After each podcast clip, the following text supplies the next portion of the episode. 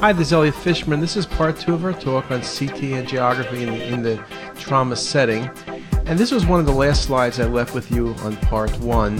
MDCT angiography has substantial potential as the initial diagnostic method in patients with suspected arterial injury uh, to the upper or lower extremities. And I did also show you that the results have indeed been very good. You look at sensitivity and specificity, and those are pretty impressive, but they're especially impressive when you realize it's four slice CT, which was a very difficult study in a trauma patient, and now we're at 64 slice CT. Now, there are several things I also like to comment on. I mentioned in the first talk about the importance of being able to do a single study answering all the questions. Here's a good example of a gunshot wound with a comminuted femur fracture. You can see there's no contrast in this case, yet you can see a bleed within the patient's uh, thigh. The question at this point would be is, is this active bleeding, which it is? Should we get an angiogram? What does the vessel look like? And you would get an angiogram. The thing you would do, of course, in this situation, what you should have done was do IV contrast from the start. You would have seen the superficial femoral artery, you would have seen the bleed. At that point, you could have determined whether or not it needs intervention. So, I think one of the things we need to change in terms of our mindset and in terms of our protocols is that when you know the patient has bony injury and you know vascular injury is a true component of this process, just go right off and give IV contrast material. There's no loss. And yes, we can see the hematoma here. We can see some active blood that is present. We see the extent of the fracture, but it would have been a whole lot easier if we simply, as in this case, gave the patient IV contrast material. So that's something that needs to be done. Another thing is in terms of injury visualization, we will reconstruct to show the muscle injury as well as vessel injury as well as bone injury. So one of the things that sometimes requires is reconstructing the data with both a bone algorithm and a soft tissue algorithm. Again, soft tissue algorithms are best if you want to look at the vascular structures. If you have a bony algorithm, then the images are incredibly noisy and it would indeed be very problematic. So what you really want to do is basically have this uh, soft tissue algorithm as well. And then you can do the 3D reconstructions very nicely. You can rotate the images around. We'll speak about editing a bit later, but in many cases I can simply just rotate the images, in this case bringing the superficial femoral artery directly into perspective and showing the patient's spiral femur injury, the displacement of the proximal aspect of the femur, but the absence of any true vascular injury.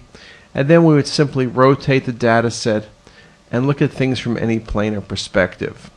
This also brings back the point I mentioned before about doing things interactively. You do it interactively, you make the diagnosis, you dictate the report, you're not waiting for someone else to come and process the data for you. And so you can see another example here. This case also shows you the issues with artifact. I showed you couple cases around the knee, but in the pelvis as well, there's artifact off the bullet. But I think as we rotate the images, as we look at muscle and soft tissue, as we go from there to the vessels, um, it's less of an issue. You also see here very nicely, I've given you the same data set with MIP and volume rendering to make the point that with MIP, you would need to do bone removal because with MIP, if you look at the pelvis, you miss the entire proximal SFA. You just can't see it volume rendering, we can see the vessel well. And I've mentioned this before with volume rendering, there may be less need for editing. Editing's gotten better, but it still takes time. So again, volume rendering has a certain advantage of MIP in that uh, scenario, as well as, of course, in the fact that we can look at soft tissues. And here's just two images in a patient with a thigh bleed. Now you can see in this case the axial images show the bleed very well. It also shows the air in the soft tissues from the patient's trauma. And yes, you can see very similar things on the 3D map uh, that you can see on this coronal display. But I think you would admit that the 3D map makes it easier. You know exactly where the contrast extravasation is, you know, relationships of bone and soft tissue and bone and muscle. You can see where the bullet actually entered the patient and then hit bone and then hit vessel. So you really get a very nice look, and here it is from a perspective, from a AP perspective. And here's also the point about removing the bone. So if I remove the bone, it's easy to see the entire course of the vessel, whether you're doing volume or MIP. And to show it to you again, here it is opaque. Here we, we're doing is we're just going to pull the bone out. So there's the bone in isolation. And here's exactly what I'm going to remove in blue. And when I do that, I'm left with a very nice SFA that's patent, but the bleed in the lateral portion of the thigh is very nicely seen. And I'll show it to you again with one other perspective in just a moment. And there it is very nicely shown. So again, this composite examination becomes critical. Now, at times, even if you see a bleed on the axial images, it's hard to say where it's coming from, but if you can say where it's coming from, it's hard to explain some of the intricacies. So, for example, bleed anterior portion thigh, you see it very well in the sagittal or anterior views.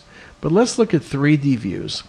On the first set of 3D views, you can see the SFA and iliacs are patent on the right, but look what happens when I just change the rendering and rotate it a bit.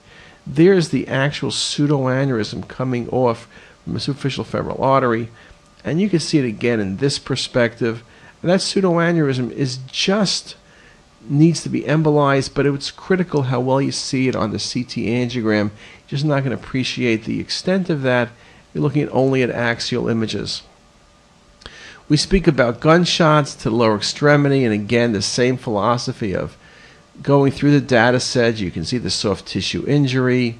You can see the bone you see bone removal. The question here is what about vessels? And you can see here the patient's vessels, particularly the uh, anterior tibial distally, is poorly visualized. Peroneal is visualized, posterior tibial is visualized. But again, the importance of being able to look, even in the presence of metal, the ability to look through these data sets by analyzing them, by editing them, and it's something we routinely need to do. Now, Another example as to this, uh, how this all works, patient comes in, here they are on a stretcher, we don't need to re remove the stabilization device. You can see the patient's femur fracture, and then we'll look carefully at the vessels, and you can see as you look through the vessels in a range of planes and perspectives, you will see vessel occlusion. Okay, and there it is in the popliteal. So again, the ability to visualize through planes and perspectives truly makes things easier for us. Soft tissue visualization in this case showed you the entry wound. Is that helpful? Eh, sometimes it is, but gives you a nice visualization and completes the process. We sometimes see complications post-therapy. So here's an example of a large pseudoaneurysm in the thigh and this pseudoaneurysm, I guess theoretically could have been there from the get go, but it was only after this patient had these rods placed with screws and was having increasing pain, and someone noticed something to palpation, and we found this large pseudoaneurysm.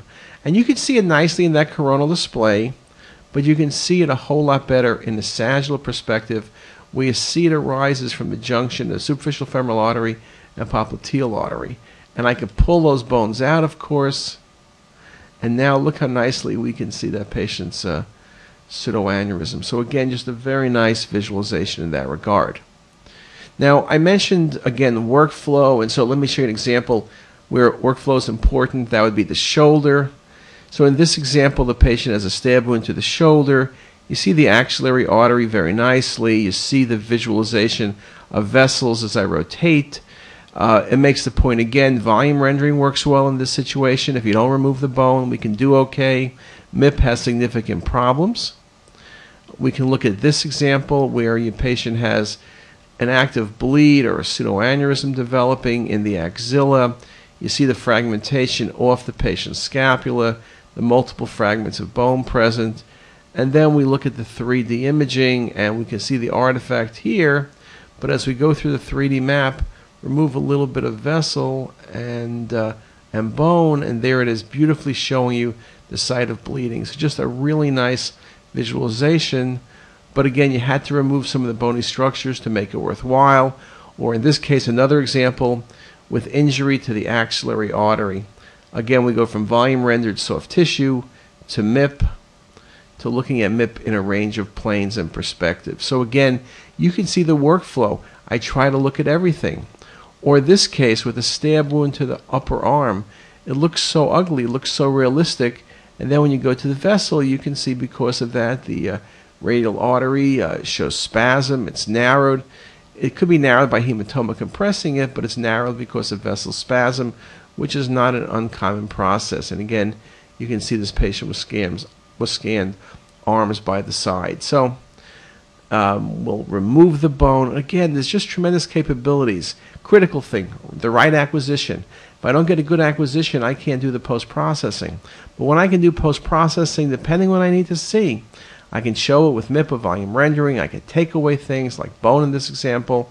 And it really is just a matter of visualization. I can put the bones back. I can put the muscle back. I can do all of this for anatomic relationships. But again, it's that comprehensive picture. So we've looked at some of the trauma of the extremity. So let's look at some thoughts. Pitfalls.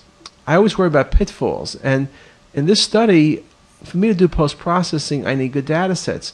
If the vessels are not opacified, ain't going to happen. So poor timing. It's either too early or too late.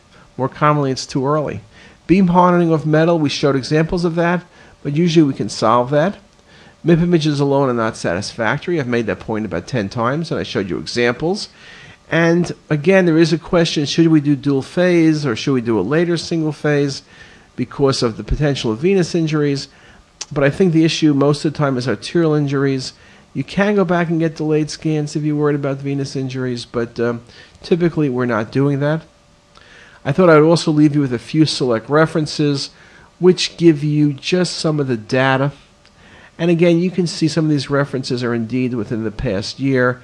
And if you look at every single reference published as we go backwards, each of them shows CT angio to be critical in the ER setting or in the trauma setting. So with that, I'll stop. Hopefully, I've brought up a subject that sometimes you don't think about. It's a great application for 64 slice CT and beyond. And with that, if you have any questions, give me a call. If not, have a great day. Bye bye now.